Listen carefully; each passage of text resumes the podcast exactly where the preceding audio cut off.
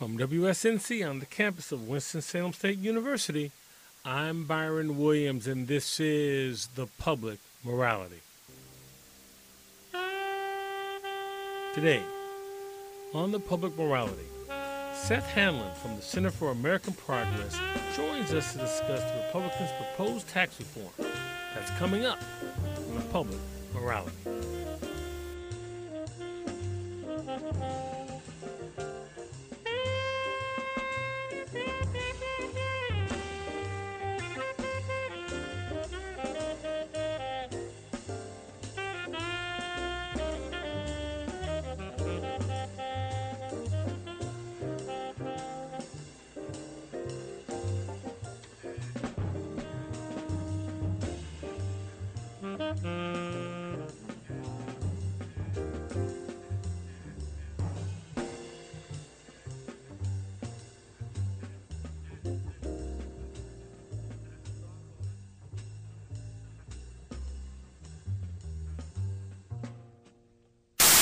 Welcome to the Public Morality.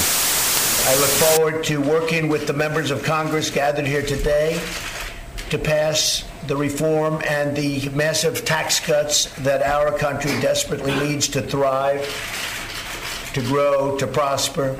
If we do this, we will create millions of new jobs for our people and bring many, many businesses back to our shores.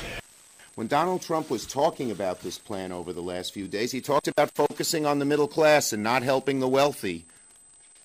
The plan is a major disappointment because it so deviates from everything the president said.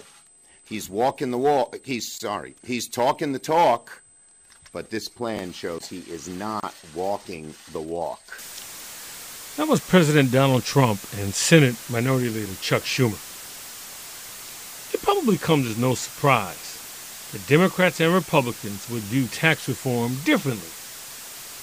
If reform is understood to create change, it could certainly be argued that the Republican plan achieves that goal. But the question remains what would that change look like? Joining me to discuss the Republican tax reform plan is Seth Hanlon. Hanlon is a senior fellow at the Center for American Progress, where he focuses on tax and budget policy. Seth Hanlon, welcome to the Public Morality. Thanks for having me on. President Trump recently made the case for tax reform in stating, and I'm quoting, by eliminating the tax breaks and special interest loopholes that primarily benefit the wealthy, our framework ensures the benefits of tax reform go to the middle class, not the highest earners. Seth Hanlon, is that your understanding of the Republican tax reform proposal? I mean, I think everything you just said, like, the opposite of that is actually the truth. Um, so, I mean, for starters, this plan that the that President Trump and the Republicans put out, I think we should be clear, it's not tax reform. I mean, if the tax reform would be cleaning up the tax code, would be getting rid of special loopholes, uh, simplifying the code, that's not what they're doing. These are tax cuts, and they're tax cuts for the wealthiest Americans and for corporations. Um, the uh, a nonpartisan institute here in town called the uh, the Tax Policy Center looked at the tax plan that uh, that was put out last week, and in by by the year 2027, 80% of all the tax cuts go to the highest income 1% of Americans. Um, and it's not just tax cuts; it's special new loopholes that are the exact opposite of what Trump is claiming that he's doing. He says that we're getting rid of special loopholes. Turns out he's actually creating large new ones, including a, a, a very large one for himself. Yeah, well, no, no, he um, we had Dean Baker on uh, a couple months ago, mm-hmm. and, and, we talked about. Would you, would you talk about some of the? Talk, I'm sure you're talking about the uh, the pass through and the corporate pass through, and, and go ahead and talk about those if you would. Sure, sure. So, um, so the plan cuts taxes for corporations. So it cuts the, the corporate rate, right? So large corporations pay a, uh, a nominal rate of 35%. Of course, in reality, they pay less than that because of all the deductions and ways they can move profits to other countries and, and so on. But, you know, at least in theory, they pay 35% on whatever their taxable income is. Um, and then, so then the Trump GOP plan cuts that nearly in half to 20%. Um, so, and of course, you know, under the plan, corporations will be paying less than 20% because of all the deductions and loopholes. So um, that that's basically a two trillion dollar tax cut uh, for large profitable corporations. Um, and then on the uh, on the pass-through side, right? So pass-through businesses, um, as you probably discussed with Dean, the pass-through businesses are businesses that are not corporations. So they're they could be partnerships or LLCs or um, what are called S corporations or sole proprietorships. Um, and so most businesses in the country are pass-throughs, um, including small businesses. So what? Uh, so Trump and the Republicans are saying this is a small business tax cut. Um, but actually, what they're doing is just cutting the top rate for, for paid by the owners of pass-through businesses. So, um, so it's it's if you're someone like Trump himself, or if you're let's say a hedge fund manager that owns an investment partnership, um, and you're in the top bracket now, they're going to cut that rate down to 25%. Um, but of course, most businesses, and definitely almost all small businesses, already pay 20, uh, uh are in the 25% bracket or lower. So they're actually getting nothing out of this new loophole. It's only the very high income owners of pass through businesses, uh, hedge fund managers, private equity, um, lawyers, lobbyists, real estate people like Donald Trump that are going to get the an enormous windfall from that tax cut. You know that sort of go, also goes back to the whole issue. I'm not. Uh, I don't want to relitigate his his um, failure to uh, release his tax returns, mm-hmm. but but it does sort of speak to that in that we don't have the tax returns, and so the president in this case could be offering something that du- is a direct benefit to himself. Absolutely, and I think we should relitigate and litigate that issue. And I think it's outrageous that Congress would pass an enormous tax uh, tax cut that's going to benefit Donald Trump. And of course, he's out there saying, "I'm not going to get anything. This is going to raise my taxes." Um, I don't. I don't think there's any chance that that's actually true. I mean, I think it's abundantly clear um, that, and just simply obvious that this would give him a huge tax cut.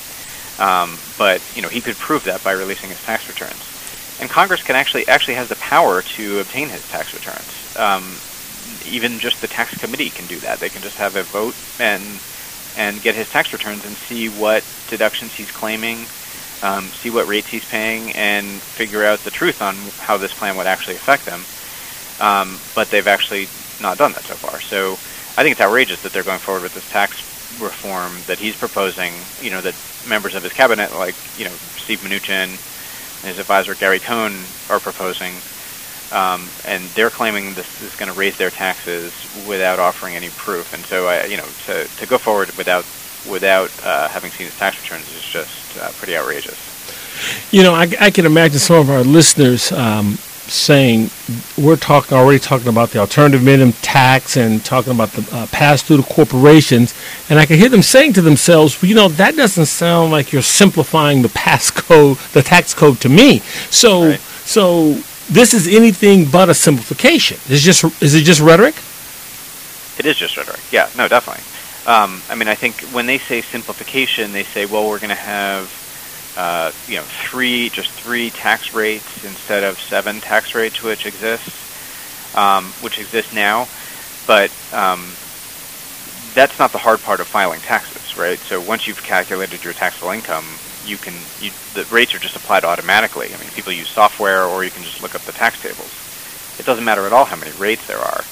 So, but that's all a um, really a subterfuge here to to compress the rates to make them more um, make them flatter. So what they do under this plan is actually raise the top, the bottom rate to 12%, from which is it's now so the rates now range from 10% to 39.6%, um, and they they compress those rates. So now the bottom one goes up to 12%, and the top one comes down to 35%. So this has nothing to do with simplification. It's just all about reducing those tax rates at the very top. Well, staying, if we could, just a moment, just about the, the nature of simplification. Mm-hmm. Um, I mean, I, I, know this, this this is your area of expertise. Would you offer that um, is the tax code in need of simplification, and if so, how would how would that reform look, and, and not necessarily tax cuts, but how would that actual reform look? it's a great question. It's a great question. So yes, I mean absolutely, the tax code is in need of simplification. So I think the important thing would be to lay out principles that are uh, basically you know bottom line um, baselines for what an overall tax reform should look like. And I think that the number one principle should be it shouldn't be a tax cut for people at the, it shouldn't wind up being a huge tax cut for people at the top. Um, and number two should be, you know, people in the middle and the bottom shouldn't get a tax increase, right? So to have a kind of neutrality principle um, guiding the whole whole project is just critically important. And that was the case the last time they did tax reform in 1986. Republicans and Democrats agreed. This isn't about cutting people, taxes for people at the top. It's about simplification. So then, you know, once you sort of lay down those principles, you can get to work, and there's absolutely things you can do to simplify tax filing. So you know, there's a number of overlapping provisions. So, like, you know, I, I have kids and I take, um, there's a number of different provisions for to help people with childcare, but they're not very well designed, um, and they also overlap. So you have to do these ridiculously complicated uh, calculations to claim one deduction and at the same time another credit. So you can clearly consolidate those, and it will go a long way in, in getting to simplification. Um, and then there's many more things you can do. That there's lots of credits for higher education um, that can be consolidated and simplified. Um, and then and then you know I think the the main thing is get rid of the special loopholes that create complication. Like if there's a special like for example the, he- the carried interest loophole that a lot of hedge fund managers take. It's a, it's a kind of like special loophole, and so what they do is organize. You know, there's a lot of organization and tax planning to try to get themselves into that loophole. So if you cut that out, that's a simplification because then you know they pay the regular t- tax rate. Um, but this plan does the opposite. It creates the new loophole that I was talking about for for pass-through businesses. Um, so definitely things you can do. It's just I, I don't really see this project uh, or this tax plan as accomplishing them at all. You know, one of the things that I have noticed thus far, and you're probably closer, uh, much closer to it than I am, is that most of the conversation has, um, at least early on, has been not about reform, but as you stated earlier, about tax cuts. Mm-hmm. And so, uh, uh, uh, uh Mick Mulvaney, the director of the White House uh, Office of Budget, uh, Management and Budget, right. um, he, he offered that it was the tax code is what's keeping America from consistently realizing three percent growth. And I wondered how how you responded to that talking point. Yeah, yeah. Um, so uh, you know, I think, I mean, to be clear, like a good, a good, well-designed tax reform could uh, be helpful for the economy. Um, but that's not what they're doing here, and also it's just totally unrealistic to think that the that any changes in the tax code would be able to boost growth growth by that amount. I mean, to be clear, so the you know mainstream forecasters and the you know, almost all economists in the Congressional Budget Office think we're going to grow at about 2% going forward. So to bump that to 3% is like a 50% increase. Like there's no single policy change, or in fact, there's probably no set of policy changes that would get us to that amount uh, of growth. And and we definitely shouldn't sort of bank on that amount of growth. Uh, if it happens, that's great, but we definitely shouldn't bank on that amount of growth to and then say that that growth is going to pay for our tax plan because then, and we've seen this before over and over again, uh, when the growth doesn't materialize, we have huge deficits, and then, um, and then of course there's a big push to cut Medicaid, to cut education.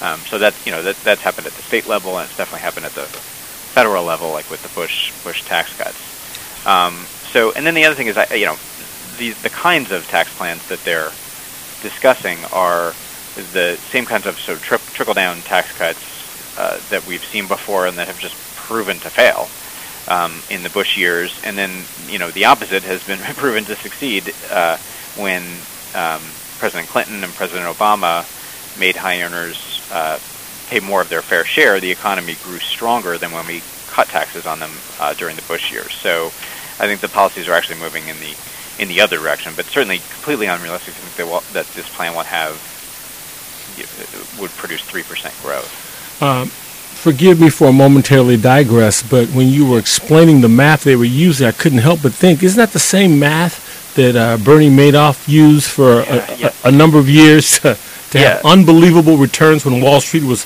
hovering at a, you know. I, I think it's it's the same approach, right? So it's like it's like you you figure out what the growth is going to be, and then you backfill all the numbers based on that. You know. So yeah, I called, and when the when they put their budget out, and they said they said their their tax plan was going to create two trillion dollars in revenue by cutting taxes, right? Um, yeah, I said it was. I said it was the Bernie Madoff budget. So we're definitely seeing that kind of that kind of approach. And there, and so you know, there's these there's nonpartisan you know experts and scorekeepers in Congress that are not Republicans, not Democrats. Uh, the Congressional Budget Office, and then there's a tax tax counterpart called the Joint Tax Committee, and they produce nonpartisan, objective uh, estimates of what the cost is going to be and what the economic effects are going to be. And we're seeing, like as we saw with healthcare, um, we're seeing with tax already they're talking about not using you know not using those estimates, which are um, and just throwing them out and and sort of picking their own picking their own numbers, um, which would be unprecedented. Um, you know, it struck me um, that um, the proposed tax cuts uh, that that the Trump administration is putting forth, when you look at the recent history, and I'm I'm starting recent being starting in 1981. I'm thinking about the Reagan tax cuts. Right. And um, and we and, and there's and we already know there will be no corresponding cuts to, to offset uh, spending cuts to offset the tax cuts. We know that won't happen, so we can just take that off the table. The the Reagan tax cuts got us in excess of 200 billion dollars in debt, and then the Bush cuts in 01 and 03 that's about two trillion in debt. I mean, is there any evidence that you are aware of that tax cuts ever pay for themselves? No, I mean it's like a it's like a uh, it's along the same lines of saying the Earth is flat or you know up is down. I mean tax cuts never pay for themselves. I mean I think they're even the um, even conservative economists who believe strongly in the uh, you know value of supply side tax cuts. In other words, cutting taxes on corporations and businesses and high income people. Even they, um, like you know, for example, during the Bush administration, even they wouldn't claim that tax cuts would pay for themselves. They would claim that tax cuts would pay for a fraction of themselves. So in other words, like there might be, you know, we might get 10 or 20 percent of the revenue back in terms of, you know, uh, uh, positive effects on the economy, and then you know people would pay higher tax, pay pay more in taxes. Um, but it's a it's just a crazy proposition to say that tax cuts will will pay for themselves. And then and then the other thing is that over time, if we increase budget deficits uh, over time, that could very well slow growth, and therefore the um, the revenue effect could be even even worse. And then we, we of course have to pay interest on on all of those uh, all of the extra deficits that are created. Well, you know, it's interesting um, because you, you, you follow Congress closely that it seems to me, and, and correct me if I'm wrong, but to be a deficit hawk means your party is in the minority. That that the argument for deficits is not nearly as fervent uh, when one is in the majority. So as a result, even even people advocating for tax cuts sort of become quasi Keynesian mm-hmm. to the extent that oh we can live with deficits for a while, which is sort of Keynes' argument to, to, to grow your way out. So yep. how do how do you square that? I think it's I think it's so. I guess I'll t- say two things. I mean, so first of all, the flip flop that and the the 180 that a lot of Republicans have been doing this, and it it, it almost happened like the day that Trump took over for Obama, right? Like the flip flop that they've done is just gobsmacking. So the Mick Mulvaney, you know, he's the he's Trump's budget director. Just a few years ago, with when President Obama was in office, was threatening to shut down the government and default on our debt. Right? They, they had a, a we had a huge crisis in the summer of 2011 because people like Mick Mulvaney, who was in Congress then, threatened to default on the debt if we didn't pass legislation to reduce budget deficits. Right? And, and he got a reputation as being a deficit, deficit hawk. And then just this morning, of course, what he wants to do is cut spending, not necessarily reduce the deficit. And then this morning he said, well, we actually, you know, he's pushing for tax cuts now. So he said, well, we actually need higher deficits. and it's just like a stunning, like you know, head spinning comment from someone like Mick Mulvaney. He's pulled a full 180. Um, and then I'd also say, you know, this is really like maybe I'm biased, but I think this is really a Republican phenomenon. I mean, I think Democrats have been fairly consistent about, you know, think about not running up deficits, um, whether they're in power or out of power. So, like during the Clinton presidency, he raised taxes in his first year of office, and that brought down deficits so much that by the end of his presidency, we had a budget surplus. And President Obama, um, you know, we passed health care reform, expanded health care to 20 million people, but it was fully it was fully, fully paid for and then some. So the Affordable Care Act actually reduced deficits. Um, so I think the um, maybe I'm biased, but I think the uh, the hypocrisy is is uh, is pretty one-sided. Well, in the, in the spirit of uh, complete honesty, it was Mulvaney who I had in mind when I said quasi Keynesian. To just, right. so I, I, will just that's who I had in mind when I said it. So yeah, he's like it's like a born again born again case. Right. Um, I wonder, you know, the Republicans um, that con- control Congress and the White House seem to be utilizing, in my view, at least early on, the same playbook for tax reform that they used for the failed efforts of, for repealing the Affordable Care Act, that it's more or less backroom deals. I mean, they're sort of uh, eschewing any, you know, any scoring. Um, they're they're doing the very things that John McCain bemoaned in his opposition to the health care repeal, and and I wonder. Does does this seem like an effective strategy to get the requisite votes to get something passed? Yeah, it's interesting. I, completely agree with you. I mean, I think the number one strategy, and, and I don't think there's any any other word for it. I mean, the number one strategy is just lying, right? I mean, on healthcare, and I don't put that mildly. Like, I've been in Washington a while and worked with Republicans a lot, and even during the Bush administration, I mean, they certainly had credibility issues, but there wasn't the sort of like brazen, bold-faced, like easily disprovable lies. Um, and so, you know, when you have the Trump administration saying no one's going to lose their health care under our bill, and then CB, you know, the Congressional Budget Office and everyone else said, well, actually, 30 million people are going to lose their health care. We're seeing the same things with taxes. So they're saying, you know, wealthy people, wealthy people don't get a tax cut. Well, they're actually eliminating the estate tax, which is literally a tax on large amounts of wealth, uh, and not to mention the other elements of the plan. So I think there's just, um, you know, and, and of course saying this plan is focused on the middle class and, and and on small businesses and things that are just not true at all. So I think there is, um, you know, I think they're speaking to. Um, uh, uh, they're in a bubble, you know, and I think that you know if you listen to Fox News or something, you're probably not going to hear the facts about their plan. So I think they're speaking to a, um, you know, a core group of people um, but not to the broader American public, who I think uh, you know it doesn't support this tax plan and sees it for what it is. Now, is there, in your view, um, is, what is the judicious role for tax cuts in general, in your view? It's a good question. I mean, I think at this point we don't, we don't, we shouldn't be cutting taxes on net. Um, I think we need revenue at this point. Um, we have an aging population. Um, you know, the baby boomers are retiring and drawing on Social Security and Medicare. So, I think overall, right now, it's not the time for it's not the time to cut taxes in general. Um, now that said, um, you you know we could certainly uh, make the tax code fairer in a way that overall, uh, you know, either keeps revenues the same or increases it by closing loopholes at the top, and then creating um, you know, targeted tax cuts for, for people at the bottom. You know, the the earned income tax credit, for example, helps people uh, go to you know go to work. It rewards people for working, helps them support their families. So that's the type of thing we can total. Those are productive tax cuts and they're affordable tax cuts, and we can pay for them by offsetting tax increases on the on, on people with high incomes. Um, and I also think there's a role when the economy is in a recession um, as we did, you know, in 2008, and and then when the economy was slow in 2010, having targeted tax cuts for people, uh, for families that are struggling to get by and that are will spend the money um, if they get a bump in their paycheck.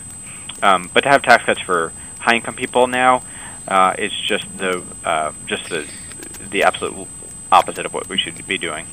And, and, and what you are offering, uh, correct me if I'm wrong, but you're, but you're offering tax cuts more so on the demand side than Right. than the supply side, and and it is the demand side that is more likely to immediately get that money and put it back in the economy more so than the history of supply side. Would that be correct, sir? Yeah, absolutely, absolutely. And then, and the economic research shows this, right? So people, people who um, with moderate incomes who are living paycheck, paycheck paycheck to paycheck, if they get a bump in their disposable income, they'll tend to spend it, and that will circulate through the economy and create jobs. Whereas if we give a tax cut, let's say to to corporations that are, already have record high levels like the pass through, maybe like the pass through corporation, for example. yeah, the pass throughs, but also the you know the multinationals that Uh-huh. have record high levels of cash. They're just going to have bigger piles of cash. They're not going to. There's no reason to think that more cash uh, will incent them to finally invest or finally raise wages. If if they if if a mountain of cash was going to get them to do that, they would they would be doing so already. And, and can you can you I mean, and I, I accept your, your point about um, the uh, getting the three percent, sustaining it, but but even if that were possible, can you get there and keeping keeping wages largely stagnant? It's a good question. I mean, I think that what we've seen in the past is that. I, mean, I guess the question is what. uh, What I think what you're getting at is is that what we need is an equitable growth and share, shared growth in the economy, and not just total growth. It just sounds better when you say it and I don't say it. So yeah, yeah, yeah.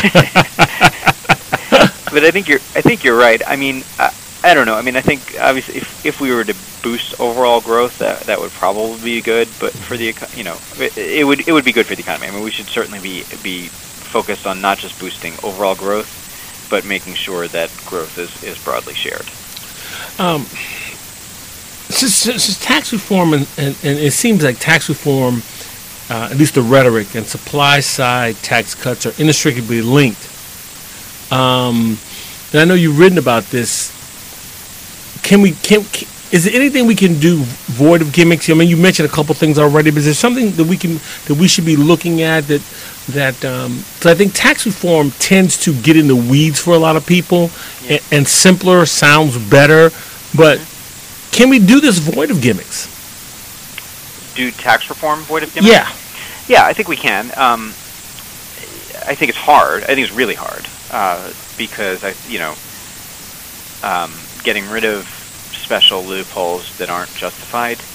You're always going to. There's always going to be a constituency that fights harder for that than you know, or fights more. You know, has a more intense interest in their own narrow loophole than the broader public interest in having a simple, fair tax code. So I think it's really, really hard.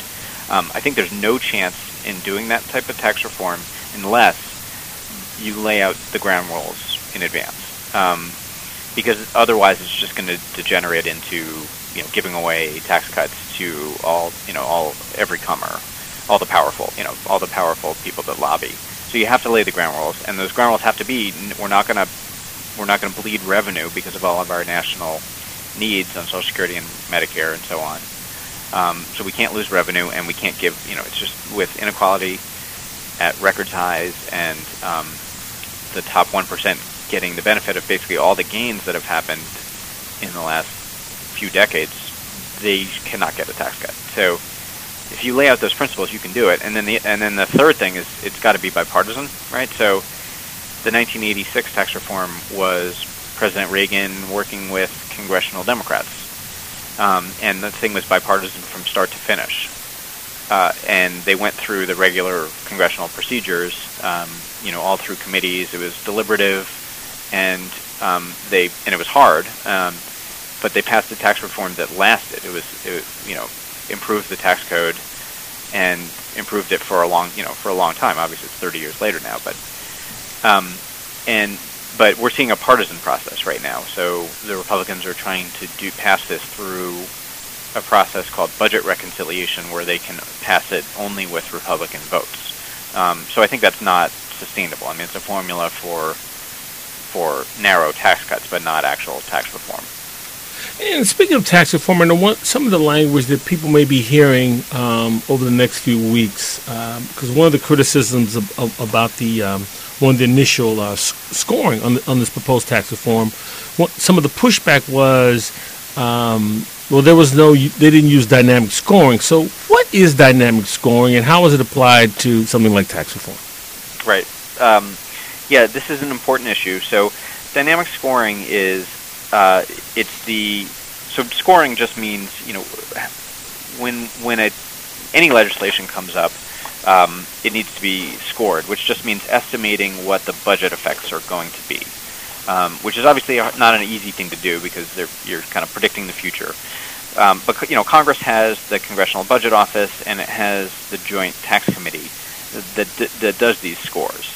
Um, and so for tax legislation, um, they usually use non-dynamic scoring or conventional scoring, which basically means that they're going to estimate how people and you know how it's going to reduce revenues if we you know for example cut rates, and they will also look at you know how people might respond, like if we um, you know cut the tax on one type of business, people might use that business form more than others.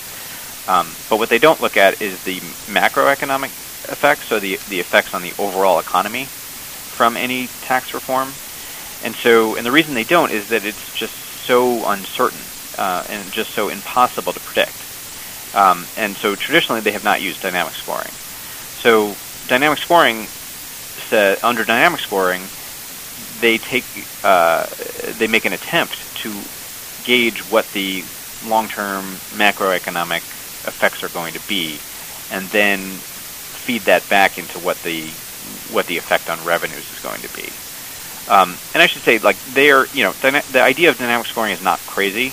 Um, I, I think it's, and a lot of people think it's too uncertain and unreliable to use, and that we should be, we should err on the side of the of being conservative and reg, you know, and if there's a growth effect, you know, that's bonus, but we shouldn't we shouldn't count on it. Um, but the, the idea of dynamic scoring is not crazy. But I think what is very concerning is that some of the Republicans are talking about not just having the nonpartisan scorekeepers do dynamic scoring, um, but they're talking about cherry picking uh, dynamic scores from outside groups or from uh, uh, from I don't know where. But the point is, is that they're going to cherry pick the the score that meets their needs. Um, rather than relying on the nonpartisan scorekeepers, and so that, I think that that goes be, well beyond dynamic scoring, and it's just kind of focus scoring, if you will. Uh, this may be um, more political than, than, than, where you, where you want to go, or even causing you to look into the crystal ball. But you know, I'm also struck by the fact that um, I mean, President Trump in his rhetoric has been painstakingly clear in his rhetoric that this is geared toward the middle class. Um, everything I have read this in this interview has done nothing to um, uh, me to think differently. Says just the opposite. Mm-hmm. How can those two realities be squared and, and pass Congress?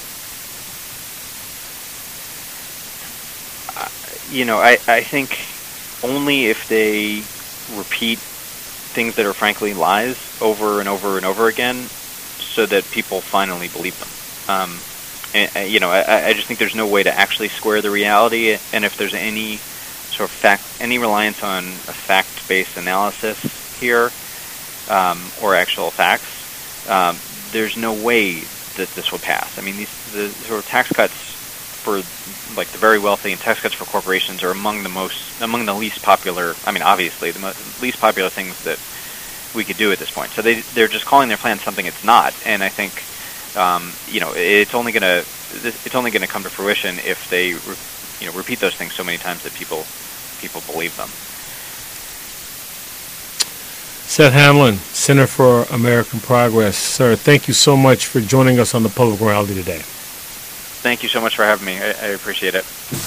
That was Seth Hanlon from the Center for American Progress. Stay tuned for my closing remarks.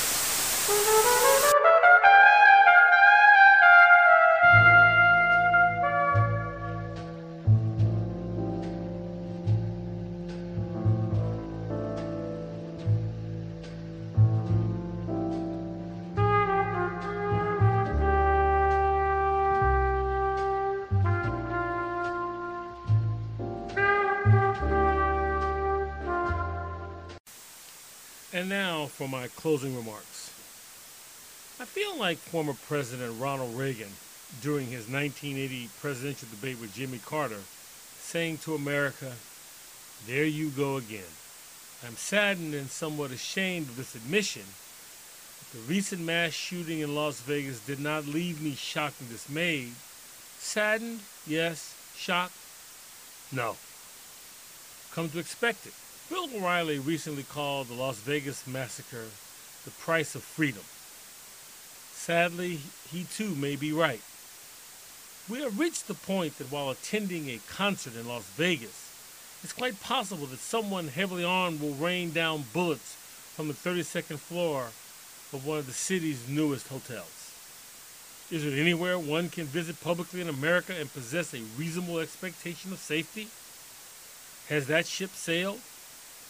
If Columbine and Sandy Hook didn't awake our moral sensibilities toward gun violence, you can rest assured that the carnage in a Las Vegas casino will most likely do nothing beyond rehashing the predictable talking points and action.